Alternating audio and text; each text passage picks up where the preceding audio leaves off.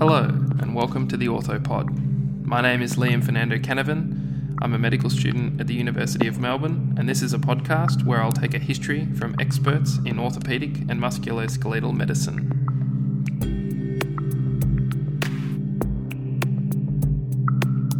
Professor Julian Feller graduated from medical school at Monash University with honours in 1982 and has recently brought up 30 years of experience as an orthopaedic surgeon. Julian is based at Orthosport Victoria in Epworth, Richmond, consulting to a wide range of patients from professional athletes to weekend warriors on his special interests of anterior cruciate ligament injury, patella instability, knee replacement, and osteotomy. Julian also has a strong research background, having published extensively and written many book chapters, in addition to being an associate editor of the Orthopaedic Journal of Sports Medicine. Welcome to the Orthopod, Professor Feller. Thank you. So, before we discuss your career as a surgeon, I'd like to talk about your experience that you had as a patient. Can you tell me what happened on November 23rd, 2016? Sure. On 23rd November 2016, I had a kidney transplant, and you know that was obviously a pretty major experience for me. I'd actually had a lot of surgery for various reasons leading up to that and a bit since then. And I often say to my patients, I've had way more operations than you have. And I think that pretty much is true every time someone will catch me out one day. But I mean, the background to that was uh, I've got polycystic kidney disease. Um, for those of you who know anything about that, it's usually an autosomal dominant inheritance, but there was no family history and I was regarded as a sporadic mutation. Back in the day, there was no genetic testing, and I remember when it became available in the US, I paid $8,000. We're talking 20 years ago at least, um, probably more, to get that done. And the test didn't work, so I had to pay another 5000 to get it done again. But um, that just confirmed I was a sporadic mutation, so bad luck basically. And I coped pretty well. Even when I went in for my surgery, a lot of people didn't know I was in end stage renal failure. So I never had to go on dialysis, although they were getting pretty worried towards the end that if I'd got a bad flu or something like that, that might tip me over the edge and bring on surgery faster. But the most amazing part of the whole story is where I got the kidney from. And it was from a mate, Larry Middleton, who currently is off hiking in the UK. But um, Larry's someone I knew from Gunnamatta Surf Lifesaving Club. We would have known each other since our early 20s, I guess. Um, I joined that club at a very young age, and Larry would have joined when I was club captain, I suspect, which was around 2021. And we were good mates, but interestingly, everyone assumes we were best mates, and we're really good mates over summer. And whenever one of us would turn up the, at the beach, the first thing we'd do is look out the back and see whether we could see the other one out the back waiting for a wave. But over winter, we probably didn't see each other that much. And we've got a patrol called the Megasaurs, and it's not all. It's not only old guys, but a lot of the old guys are in that patrol, and there's a lot of young people in it too. And it's a, a great patrol group. But over the years, you spend a lot of time sitting around on patrol in bad weather and not doing much. So we know a fair bit about each other after I don't know how many years of patrolling it is, but you can work it out. It was 15 when I started. I'm 63, 64 this year. So everyone knew I had kidney failure and ultimately would require a transplant. And one night we had the awards function and annual general meeting, which was down at the clubhouse in June. So usually a pretty miserable evening down there. And we are just chatting beforehand. Someone said, "Oh, where are you at?" And I said, oh, "I'll need a transplant at some stage." And they said, "Oh, what does that involve?" And I said, "Well, you can get a, a cadaver donor or a, um, um, a living donor, and what does that involve?" And I said, "Oh, I think you have to be the same blood type," which in fact is incorrect. Um, shows how much I knew about it at that stage, and it also indicates how passive a patient I am. I tend to just choose my doctor and let them call the shots, but just for out of general interest, I happen to be AB positive, and that's the universal recipient, which is perfect in, in terms of transplantation. But anyway, someone said, oh, when I said I think you have to be the same blood group, and I think it might have been Larry actually uh, said, "Oh, what blood group are you?" AB positive. He goes, "Oh, so am I." And then someone sort of said, "Oh, you wouldn't want Larry's kidney. It's had a pretty hard life, and you'll end up a redhead anyway."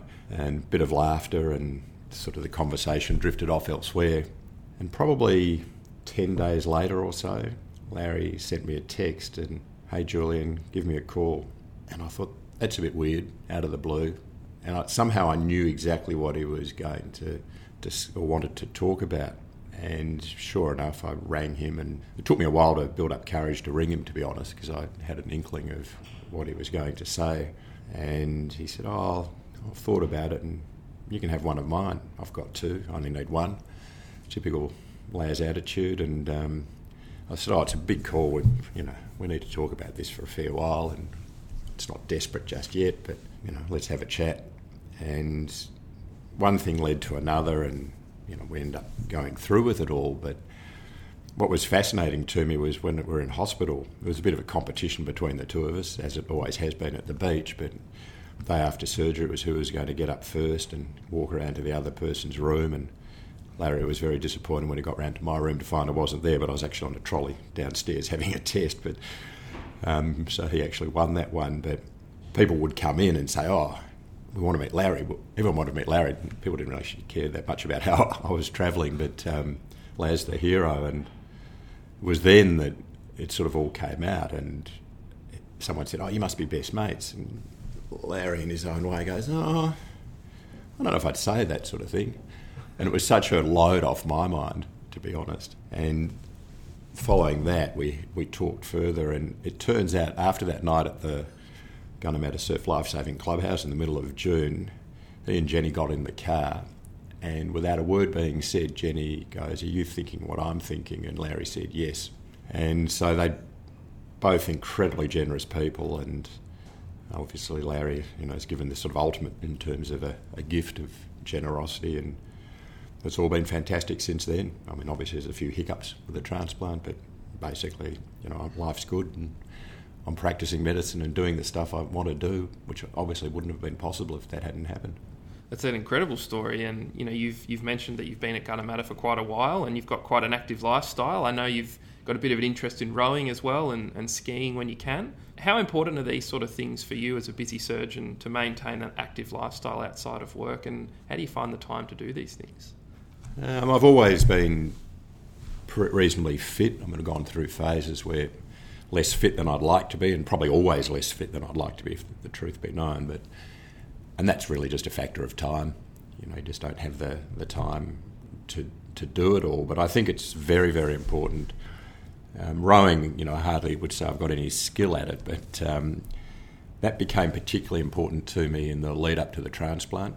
I took rowing lessons. One of my daughters rowed, and she was horrified the day I said I was going to take lessons. And she said, Oh, I've been waiting for you to say that. And so I waited until after the head of the schoolgirls and in her final year. And I met this guy called Matt Ryan, and we became great mates. He was an elite level rower and had rowed for Australia in the Olympics and uh, medalled. And he and I just hit it off right from the start, probably for lots of reasons. He was at a difficult place in the sense that he'd given up his international rowing career and was at a bit of a loose end and a crossroads, but he tried to teach me to the basics of rowing, and that time on the water was an escape.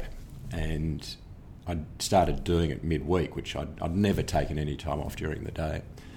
And on a Wednesday around lunchtime, I'd go and have a lesson with Matt. And even though I was pretty tired at that stage, and basically I'd work, I'd get home, I'd go to bed, just from the kidney disease, that little window was something that just took me completely away from everything else. If you're not concentrating, you fall in. And the conversations with Matt were refreshing, coming from a completely different world. Um, I talked about stuff that had nothing to do with medicine, and so that was important in itself. And skiing's always been a great hobby for me, and I love doing that. I've done that since a young age, fortunately. And again, never enough, not often enough, not as much time as I'd like. But uh, I think it's all important. And Gunnamatta, I did have a period away from the club when the family, well, first of all, when I was doing my orthopaedic training and early in practice and with a young family, but it, the girls both did nippers and I got involved again. And even though sometimes you think, oh, gee, I could do without going down to the beach today because Gunnamatta, we don't have a big club, so we're patrolling every fortnight or every th- third weekend. You know, sometimes you think, oh, I could do with a day off, but once you're there, it's always worth it. You know, it's the camaraderie. You have to actually work down there. I mean, Gunnamatta can be a pretty dangerous beach. We're pretty good at sort of picking when people are going to get into difficulty. We, you know, I'm from the day we used to have it, have to swim out with the belt and line, you know, to do a rescue. So it was a big deal if you were going to do a rescue. You had to shut the beach, and I mean those days are long gone. It's all the IRB now. But you know, I think incredibly important to keep yourself grounded. There's no one else medical, or there is just recently another doctor at the club, but no one else medical in the surf club. My mates from skiing are all non-medical pretty much, and again for rowing. So I, I like that sort of get that aspect of getting away from medicine yeah, so it's a bit you know like a like meditative state for you. It gives you time away from thinking about clinical practice and patients and uh, and media and all the things that come along with your role as a quite important knee surgeon in uh, in Melbourne. And and these you know these sporting things, rowing in particular. I'm from Ballarat. It's quite a popular sport up there, and it sounds like you didn't have to uh, do the early mornings of rowing that most uh, junior rowers grow up doing, going to rowing before school, which in Ballarat is quite uh, frustrating, but it's a, it's a beautiful sport. It's it's the ultimate team sport, I think. Did those sort of things, um, you know, for you moving into a career as an orthopedic surgeon, particularly in sports orthopedics, is there a link there at all between those interests?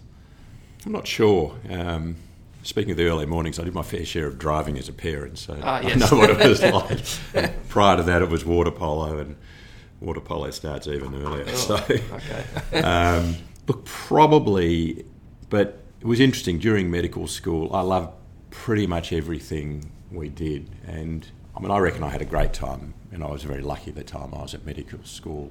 We lived in for a lot of terms for obstetrics up at the old Queen Vic and medicine surgery.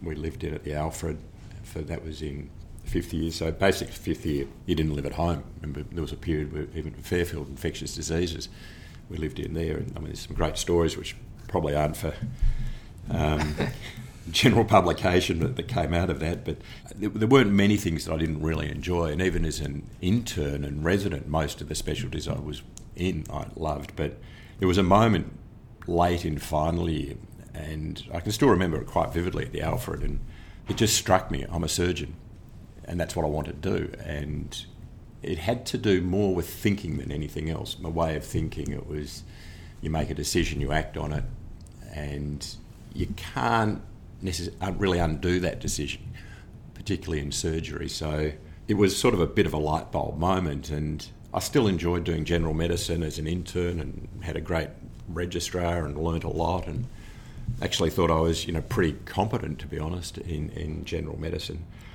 and won the community practice prize in final year at, at um, Monash so a big interest in general practice and I probably would have been happy doing lots of different things in medicine, but it was that moment that made me think of surgery. And, and then orthopedics came along probably in a slightly more calculated fashion. It, it didn't seem calculated at the time, but it, it probably was. I, the things that really appealed to me were general surgery, cardiothoracics, vascular, and orthopedics from the rotations I'd done.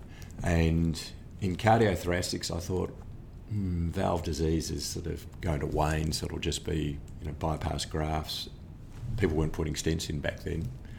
And I thought that's going to be pretty repetitive. And um, vascular surgery I, I liked, but it, you realise that smoking was declining and maybe vascular disease was going to get less. General surgery, it was a pre laparoscopy era, and I've got big hands, and I thought big hands, general surgeon, big incisions, not great for the patients. Really sort of basic sort of stuff. And that's probably why I decided on orthopedics. And as it turned out, coronary artery stents took away a lot of the cardiothoracic surgery. Same for vascular, and laparoscopy took off for general surgery. But I got into orthopedics, and again, I wasn't really set on sports not until probably very late. So it was a four-year training program. First year Royal Melbourne introductory, but I started thinking spine's really interesting. Second year I was at Box Hill with Stan Schofield, who did a lot of spines amongst other things. And I, I really liked spinal surgery, so I could see myself heading that way. And then third year I was at Repat doing a lot of joint replacements. Um, and again, very, very lucky just in the timing of my training. Got enormous exposure.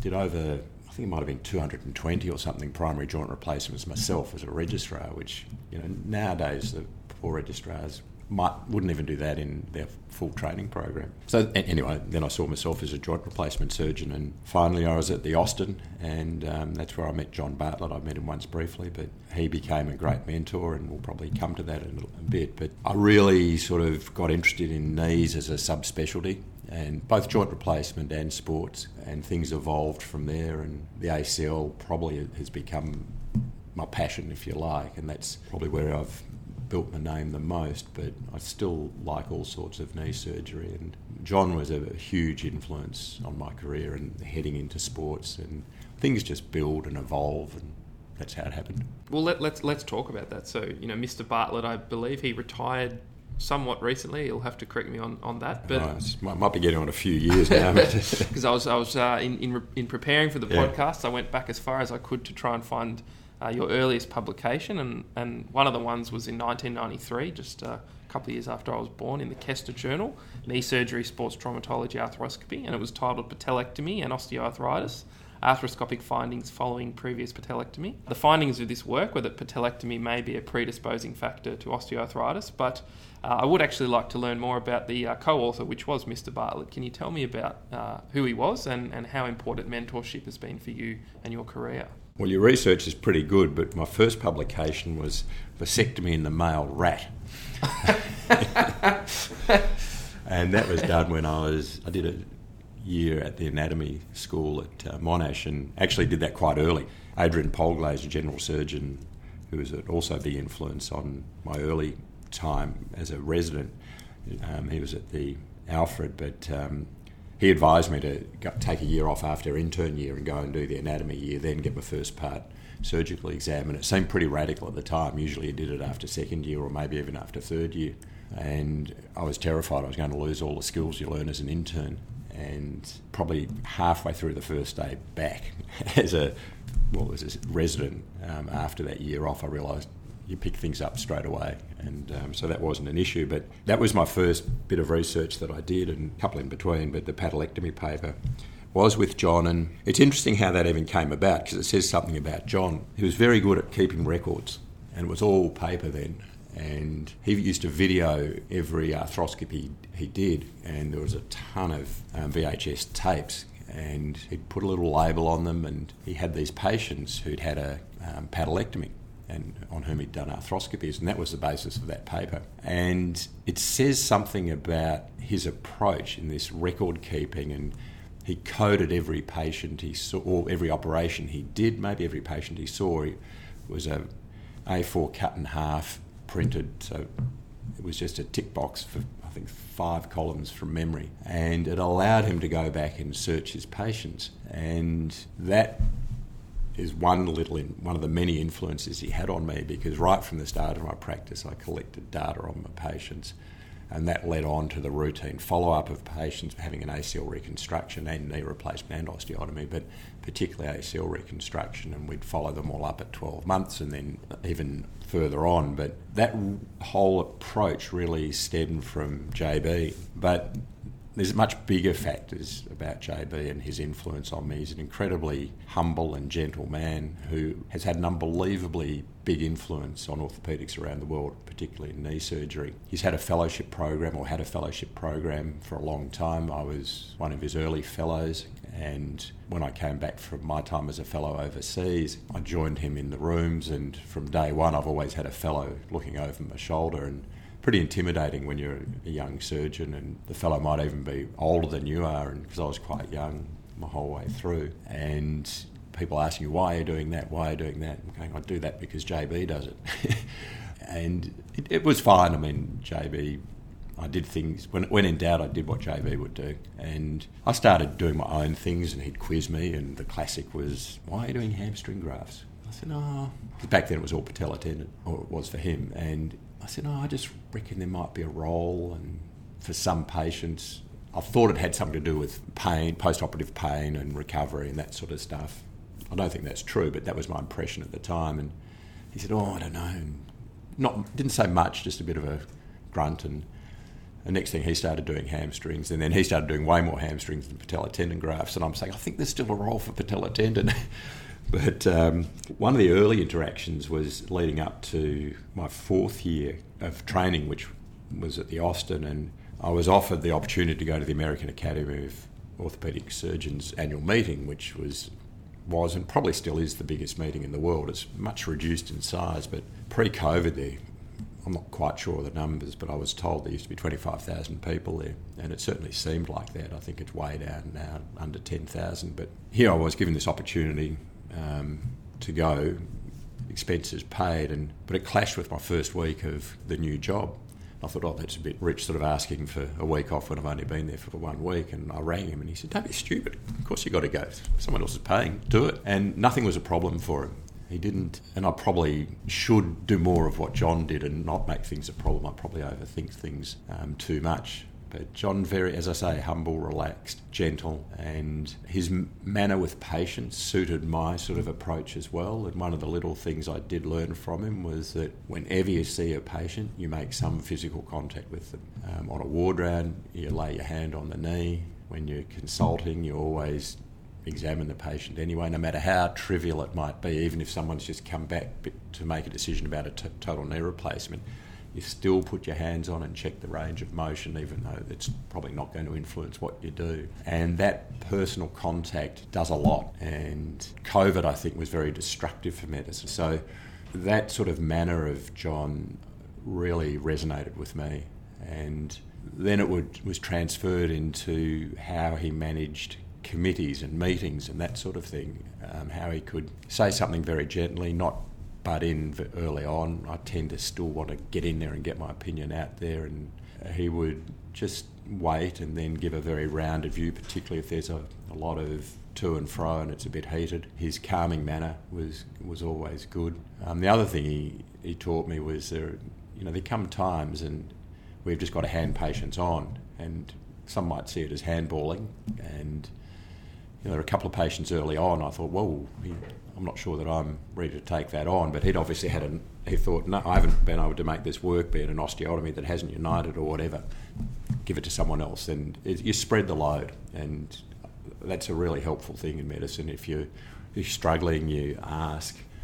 And I'd like to think I'm quite open, particularly to some of the, my younger colleagues, and they can you know, come to me with a patient or an x-ray or whatever and I think that reassurance is even more important now when the experience during training is less and people are doing it on the fly a little bit. So all of those sort of factors have been incredibly important. That they're things from John that have been very important to me. I mean, we did have a we've had our rough times. At, you know, probably when the young buck's pushing a bit hard and the old buck doesn't like it. But at one stage, I gave him a book and wrote a note in it just how much I appreciated him. And I rang him between cases just to make sure he got the book because he wasn't there when I dropped it off. And he was almost in tears saying that's the nicest thing that anyone's ever done to me in orthopaedics. And, you know, I think that it wasn't such a big deal, but it just highlights you've got to say it when you appreciate someone. And, and I think I've, I've learned from that and I'm more than happy to, to tell people they're doing a good job or what they've, you know, a little thing has meant to me. I had a conversation with one of my colleagues just recently, in brief conversation, corridor um, conversation, and he said something that really changed my view of something I've been stressing over. And I sent him a text next day to say, "Gee, thanks for that. That that was just so helpful." And I think we need to do that more. We're, we're too competitive in, particularly in orthopaedics. Yeah, well, mentorship's a recurring theme over this podcast. I think each time I talk to someone, inevitably they have a, a mentor in their life that's really important and um, even one of the now colleagues of yours, Dr. Julia Kirby, she was mentioning about how helpful your mentorship uh, was for her when she was doing a fellowship with you. Uh, and that fellowship was in anterior cruciate ligament injury, which is your expertise. Anyone listening to this would know your name, certainly in Melbourne, on that regard. And before we go into some of the more technical things, how would you describe the ACL to uh, a medical student or, or, a patient? I'll go back to JB. it's the size of your little finger. and it's three centimetres long in the middle of your knee. But um, look, it's a ligament in the middle of the knee. There's the cruciate ligaments, anterior and posterior, so called because they cross over each other and head in opposite directions. They're in the intercondylar notch in the femur. And then on each side of the knee, you have a medial collateral and a lateral collateral. And essentially, you've got these four ligaments. And one way of looking at it is that you've got a medial compartment and a lateral compartment, and each compartment has collateral ligaments, and so the anterior cruciate ligament is the medial ligament of the lateral compartment. And there's probably something in that, in fact, because anterior cruciate ligament injuries are often tied up with damage to the lateral compartment. And they're usually injured in a non contact change of direction mechanism. And we all talk about pivoting, but it's not, it's cutting. And so if I tear my left anterior cruciate, I've planted my left foot and I'm pushing off to the right. And there's often a little distraction in there as well, but that's the movement, and that would account for the vast majority of ACLs. There may be a little bit of incidental contact to the upper body that puts someone off balance or makes them change direction. Um, hyperextension is the other classic sort of non contact injury, but much less common. And there's subtle variations of it that are specific to individual sports, but someone actually crashing into your knee and wiping it out from medially or laterally is, is pretty uncommon. And I think that's important to remember because that influences a whole lot of things in terms of the operation we do and the rehabilitation and patients' confidence about getting back to, to sport. But it does have a capacity to heal, which has probably been under recognised in the past couple of decades. It was recognised pre MRI, and there was a much greater emphasis on trying to repair the ACL. John Grant, who was JB's mentor, used to do a lot of repairs, and they resulted in what I'd say is semi stable knees. It was very interesting because there were two different approaches. There was a minimalistic approach, was John Grant really, and his knees were often a little bit loose but not stiff, and they didn't seem to get arthritis particularly often. There was another group which was the big extra articular procedures, really trying to tighten up the knee, that were stable but they were stiff and they became osteoarthritic. And that's really through the late 70s and 80s, early 80s, and um, or even probably all of the 70s and early 80s. And so I had the opportunity to see a lot of these patients further down the track. You don't see so many now. I do still see patients, and I can carbon date their operation and who did it.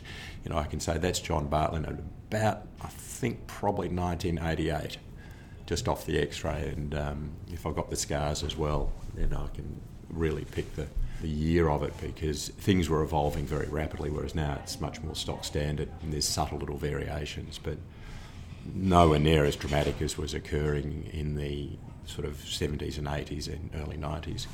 And nowadays, um, there's certainly grafts that are changing. I think I've heard you talk before that you know the Europeans or the Americans have differing views on which graft to use. So there's the hamstring, quadriceps, and patella tendon grafts. Can you just touch on sort of the differences between them and not so much your preference, but um, you know why why one might be used over the other or um, how they've evolved and, and the subtle differences between them? To be honest, it's probably a toss of the coin, and it's what you've grown up doing, um, which is influencing graft choice as much as anything nowadays. But patella tendon was regarded as the, the gold standard, if you like, partly from the American literature. In Australia, it was seen as the gold standard, although you have to give credit to people like David Young, who were hamstring from very early on, Rod Dalziel, so a lot of the guys at the Melbourne Orthopaedic Group were using hamstrings quite early. But I think patella tendon was favoured because it had bone at both ends and that was regarded as giving more secure fixation. It was less clear for the hamstring graft, which was, was all soft tissue. Quadriceps was floating around in the background, a little bit more in Europe than anywhere else. I'd always had it as a, a backup when I run out of other options, but didn't do many at all until the last few years where I became more interested in it. And so I became more interested in um, quads tendon, probably talking to some of my European colleagues in particular, a couple of good mates from Innsbruck who were both fellows with John Bartlett, Christian Fink and Christian Hoser. And they'd been using it quite a bit in alpine skiers. They deal, deal a lot with the ski racing fraternity, both are brilliant skiers themselves. And I was concerned also that here I was doing hamstrings and seeing this high failure rate in young patients in particular, but in Melbourne, there was a big physio push against patella tendon. It was the downside was anterior knee pain, patella tendinopathy, which I think we've probably become a little bit fearful of unnecessarily, but also I think as the demands of professional sport have gone up, which has translated down into recreational sport, the rehabilitation is more intense, and maybe there's a potentially more room for that to occur. But when I was doing a lot of patella tendon grafts, I just told people, look, you get a bit of irritation around your patella tendon, eight to ten months it goes, you'll be fine. And that was generally the case. Kneeling was an issue for some patients. So it was the downside of patella tendon. Hamstrings got the downside of hamstring strains, hamstring weakness. Probably then rarely get full hamstring strength back, and certainly in the first year or two, hamstring weakness can be an issue. So quads sort of seemed attractive from that point of view, and it doesn't seem to have too many downsides. There is a, some patients, I don't see it much, but some patients get some anterior knee pain, some pain at the front of the knee, but I think they're all good grafts, and to be honest, I find it quite hard to choose one or the other at the moment. I'm even starting to do more patella tendons again, and partly it's to do with fixation. Hamstring fixation has evolved, quads tendon fixation has evolved very rapidly, but there's a lot of material within the graft used to fix it, and I always worry about how much foreign material you've got in the, the tunnels, particularly when it comes to revision. So yeah, they're your three option, main options. I mean, you can use allograft and you can use synthetics, but the LARS had its day, and which I think is a good thing. So I think synthetics, either as an augmentation or as a standalone graft, probably still have a way to go, um, and we tend to stick with um, autografts or where there's a big allograft availability, particularly in the US I think people like allografts because of the lack of morbidity from harvest, quicker recovery. I'm not a fan personally. I know I've got some Sydney colleagues who use them and have reported similar results to hamstring ACLs, but I prefer to stick with something, an autograft, or something from the patient themselves, and that can be from the other knee as well. Sounds like we could do a whole podcast on the grafts. We and, could. And LARS is certainly something I um, I would love to talk more about because um, it's a it's a fascinating thing. But I'm sure people can just Google uh, LARS, L-A-R-S, what it is, and, and even find some earlier comments from you in regards to using that technique. Um, another thing that we could possibly even do a whole other podcast on is the anterior lateral ligament. Uh, and the lateral extra articular tenodesis. Could you just touch on what that is and possibly a bit of uh, anatomical history with regards to Paul Segond? Sure. I mean, Segond, S E G O N D, is known for the fracture that's eponymously named after him, and it's it's seen with an ACL rupture, and if you see a Segond fracture, the patient has torn their ACL essentially. And it was an important adjunct to diagnosis pre MRI. And MRI really only became available in Melbourne in 1994. We had access to one at the Austin, but you look back at the quality of the images then, and it's extraordinary how we even thought they were fantastic. I mean, nothing compared to what we have now. But the Segond fracture is an avulsion from the lateral aspect of the tibial plateau, little bony fragment. And there is a sort of soft tissue version which you can see on MRI or on dissection, which is probably more common. The Segond fracture isn't that common. But when you see it, as I say, it's definitely an ACL tear. And there was a lot of debate in recent years about where it came from, and people didn't go back to the literature and see what Paul Segond had actually written. But it's not the iliotibial band coming off Gerdy's tubercle, which a lot of people thought it was. It's not the lateral collateral ligament, which obviously comes off the, the fibula. It's the anterolateral complex, to use a sort of somewhat neutral term. There's debate as to how much the anterolateral ligament is truly a separate entity or just a thickening that can be exaggerated in, during dissection, a thickening within the complex. But there's no doubt there are anterolateral fibres that are important for the stability of the knee, and they're pulled away as part of the internal rotation of the tibia when the ACL goes, and you see the bone bruising at the back of the tibia in the middle of the lateral femoral condyle, and that can lead to this Segond fracture. Now, the really fascinating part of it was that, that it was described before X ray had been developed. But it, what he did was take a whole lot of cadavers and apply forces to the knee. How he did it, I don't know. I mean, they're massive forces, and um, and then dissected out the knee to see what was there, and that's how he described the Segond fracture. And when you look at the illustrations from his article about it, I mean, they're intricate um, illustrations, and they're as good as an MRI today. I mean, you could take one and overlay it with an MRI, and it's you know, to all intents and purposes, the same image. So incredible what these people could do and their attention to detail to describe these injuries. But the understanding that that anterolateral part of the knee is important was recognised in the phase of a lot of extra articular reconstructions. So late 60s, in, leading into the 70s, and was the basis of a whole lot of procedures, lateral tenodesis, um, Losee, Lemaire, McIntosh, and Ellison. Lots of different people described similar procedures, generally taking a bit of tissue and attaching it or augmenting its attachment between the anterolateral aspect of the tibia and somewhere further up the femur proximal and posterior to the lateral femoral epicondyle at varying degrees or going through the intermuscular septum. And it was all about controlling this internal rotation of the tibia relative to the femur. And they sort of fell out of favour because, as I mentioned earlier, that the extra-articular reconstruction approach tended to result in stiff knees and osteoarthritis and became much more attractive just to do an isolated ACL reconstruction, which, by the way, is not new. I think Hey Groves described reconstruction of the ACL with a, I think it was actually with a hamstring tendon back in about 1923. So well, I think we're discovering things, all we're doing is rediscovering things we probably should have read about first. And so, yeah, it became attractive to simplify the operation. 90s, you know, there was a lot of recognition of the ACL. It was a pretty simple operation that would fix it and get people back to sport, and it all seemed a bit easy. And then people became concerned about the cosmesis, and it was really only then in the 2000s that we started realising, hang on, there is quite a high re-rupture rate, and you only find that out by documenting what's happening to every patient and contacting them further down the track to see how they've gone. You can't just assume that they're going to come back to see you and that every graft rupture you see is are your only graft ruptures. They might go somewhere else if they're not happy with you.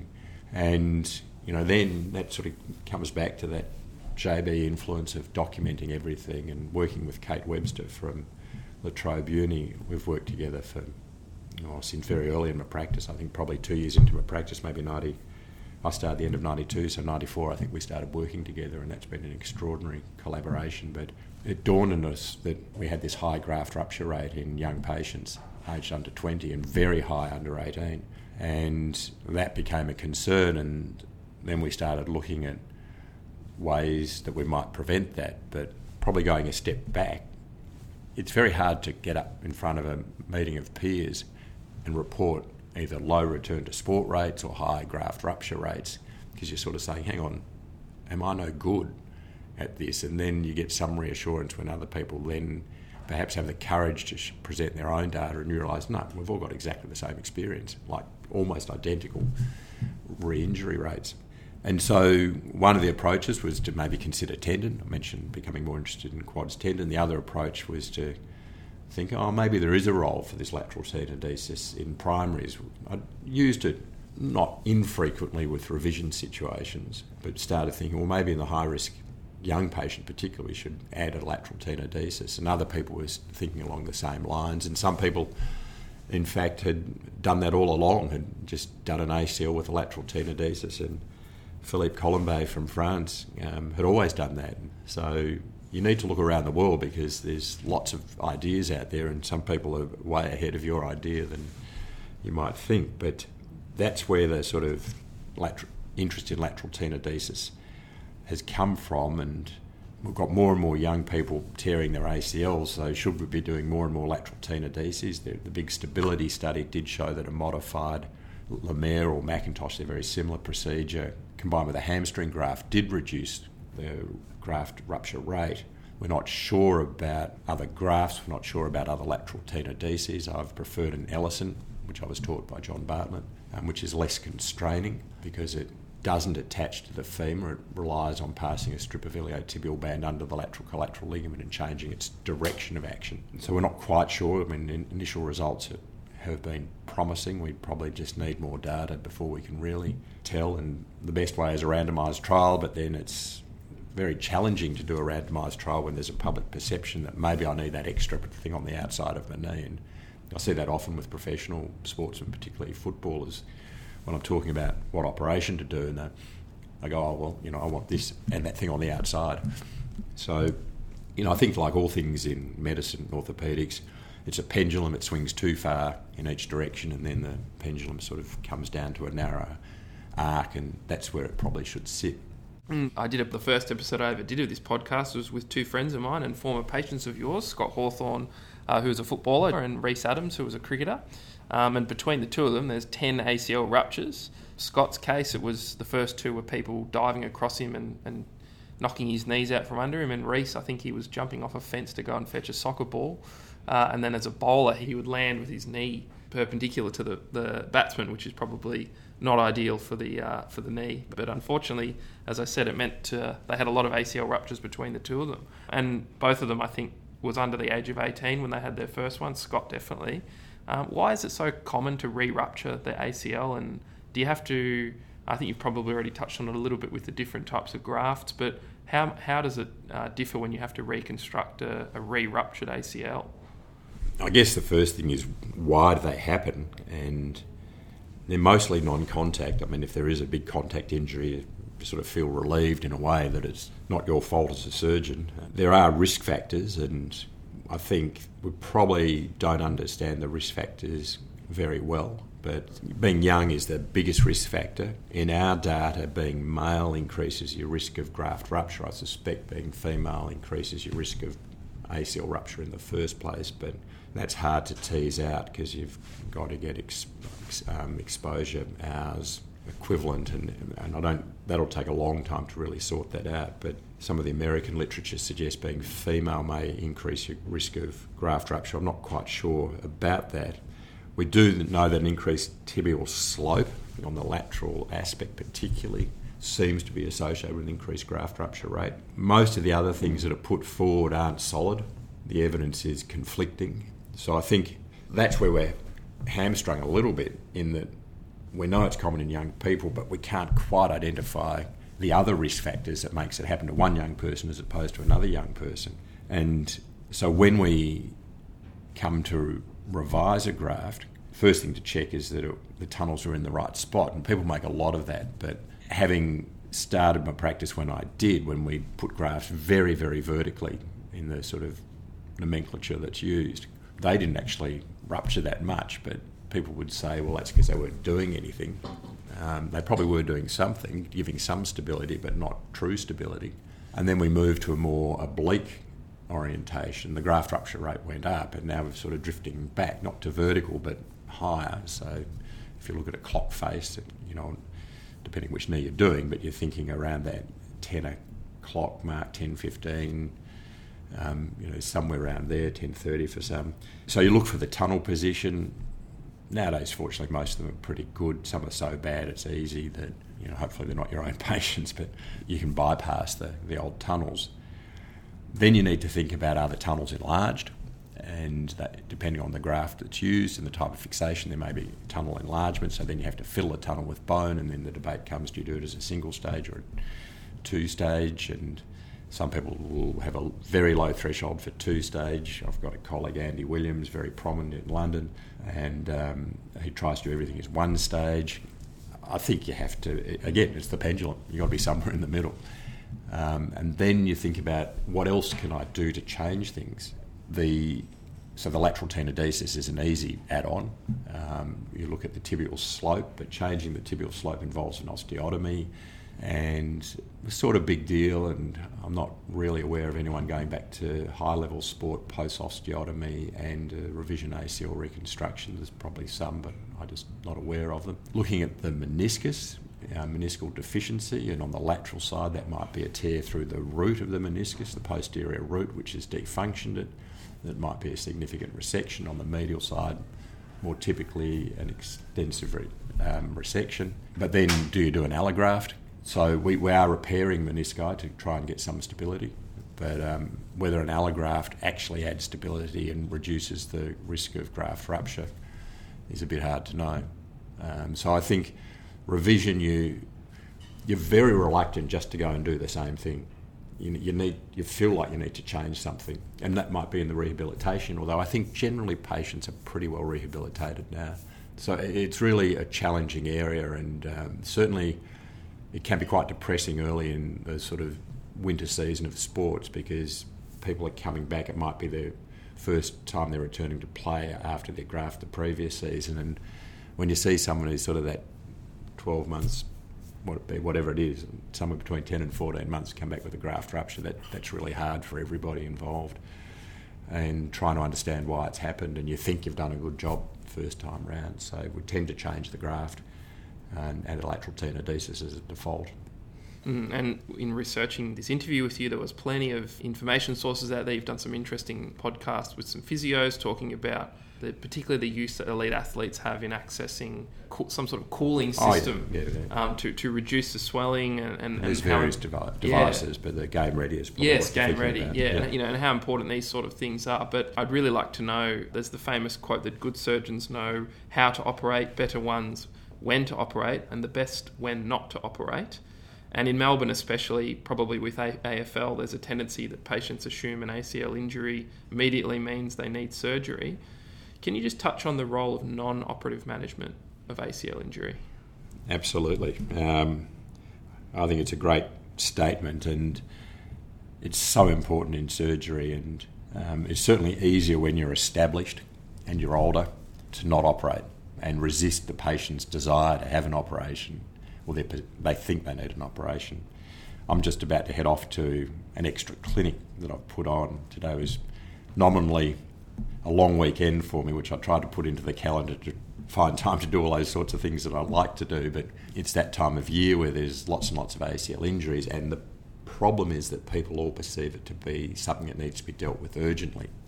And probably the initial advice is important to have that early on, which is generally get your knee to settle down, get rid of the swelling, get your range of motion back, get off your crutches. There are times that there are exceptions, like a displaced meniscal tear or a significant collateral ligament injury that needs repair, but generally most injuries are much better just left alone from a surgical point of view and re- prehabilitated.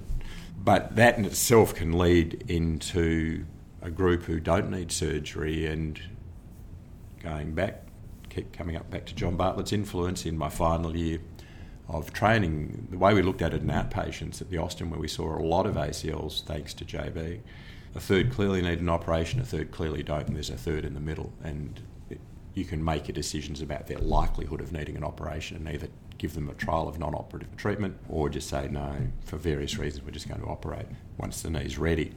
So, non operative treatment can work on two counts. With, ACE, with the MRI, you see these so called high grade tears where the actual ligament fibres are reasonably aligned and they've got a chance of healing. So some people will have an ACL that will heal. Now, whether it heals back to normal strength or not is debatable. And you do see these some of these people who come back two years later with an ACL rupture or re-rupture. So we've got to be a little bit careful in terms of who we send back to sport with non-operative treatment um, in, in that group we were expecting healing. But then you've got another group where their knee is stable enough for them to do the things they want to do. You don't need an ACL for day to day life. When we do a total knee replacement, we cut the ACL out. I often joke, you know, I spend half a day cutting them out and half a day fixing them. But I think it takes a fair bit of time in the consulting room to explain to someone that they don't necessarily need an operation, and in particular, there's no great rush to have an operation. And sometimes they come around, sometimes they don't. I've had people come in and say, Look, I know you're going to tell me I don't need an operation, I just want an operation. And then you have to make a sort of philosophical slash moral decision about what you're going to do. And if do you really stick to your guns if they don't, you don't think they need an operation? Go, no, go and see someone else. Or do you say, well, um, they want the operation, I think I can do it at, you know, with a fairly minimal risk and uh, low morbidity and and do it and make sure they do their rehabilitation. So clearly a role. There's um, talk more talk about repairing the ACL. Martha Murray's work in Boston um, is promising, but I have to say there's a little bit of a query about return to sport rates in that, that it's not a high rate of return to high level sport as far as I know. So time will tell. There's probably a bit too much non operative treatment initiated without proper consideration. So the worst thing that can happen is a young person treated non-operatively, and then gets a bucket handle tear of the medial meniscus when their knee gives way. And that does change their knee. Obviously, you try to repair it, and most of the time it'll heal, but it won't heal like a normal meniscus. And then you've got your increased risk of osteoarthritis. So there is a trade off. And I think it's trying to sort of find that middle ground, which is always a challenge in medicine. You know, the safe middle ground, which you're not exposing the patient to too much risk, you're not being gung ho, um, but equally, you're, you know, protecting the, the patient for the longer term. Sounds like the answer to that famous quote is time, and uh, you've obviously got a long career, and, and, and very, very proud that this podcast has got your name on it. I've been looking forward to interviewing you, and clearly, I think the best thing for me is going to uh, try and get a lot of time under my belt so I can hopefully be a good surgeon as well. So, thank you so much for your time today, Professor Feller. My pleasure, Liam. Thank you. Thank you for listening to the OrthoPod. You can find us on Facebook, Twitter, and Instagram by the handle at Soma Grad Group or on our website, somagradgroup.com. See you in the next episode.